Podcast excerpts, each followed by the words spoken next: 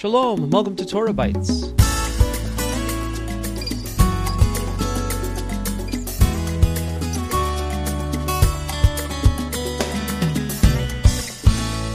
This is Alan Gilman with Torah Bytes for the week of January the 21st, 2023, the 28th of Tevet, 5783.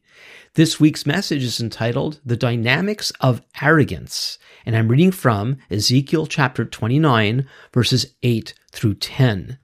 Thus says the Lord God, Behold, I will bring a sword upon you, and will cut off from you man and beast, and the land of Egypt shall be a desolation and a waste. Then they will know that I am the Lord.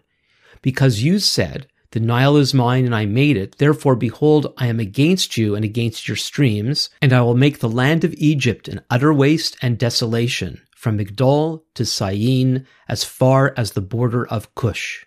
This week's Haftorah, excerpt from the Hebrew prophets, was most likely selected due to its references to Egypt and particularly Pharaoh, Egypt's king.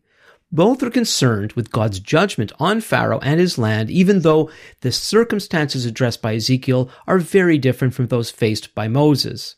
In Moses' day, Israel had witnessed God's heavy handed judgment upon Pharaoh for refusing to heed God's demand to let his people go. Centuries later, Ezekiel prophesied an even greater devastation upon Egypt.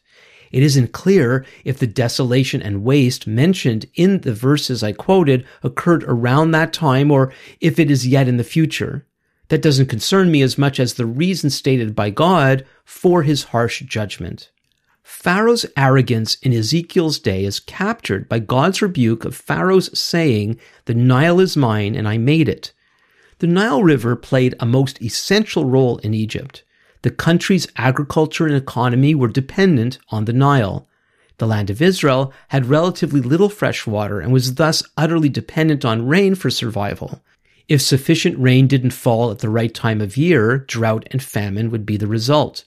The Nile, on the other hand, functioned as a reliable continual water source for Egypt, despite its being surrounded by desert. The presence of such a water resource would naturally lead the Egyptians to have a great sense of security. They were aware of their special possession, especially in contrast to the intense water needs of their neighbors. It's understandable that such a culture would regard themselves as specially favored by their gods.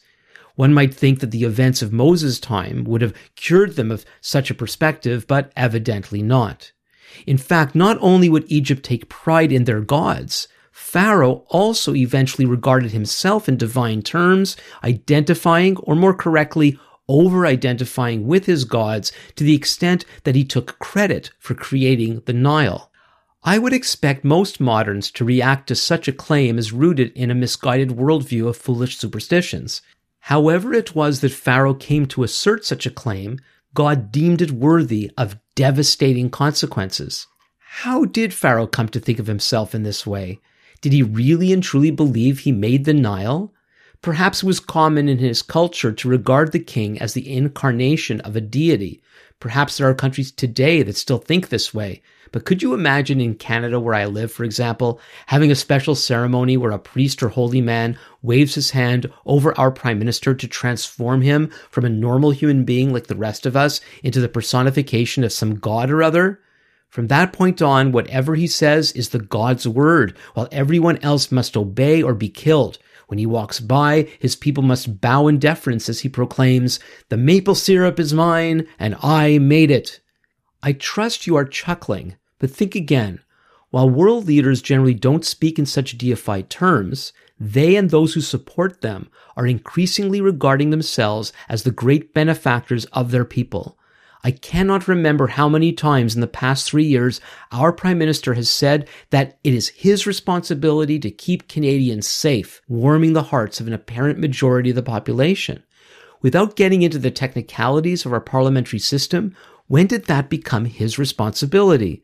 When a country's leader begins to assume the role of ultimate parent, assuming he or she has the authority and power to determine what constitutes safe and healthy behavior, it isn't long before they have taken the role of God. This kind of arrogance, with or without replicating Pharaoh's type of wording, is becoming more and more common among all sorts of authorities in traditional democracies. As God himself is neglected by a growing number of people, human authority naturally takes his place. Such a course will not end well. Torah Bytes is located on the web at www.torahbytes.org. Comments may be sent to info at torahbytes.org. You can follow us on Twitter at Torah Bytes.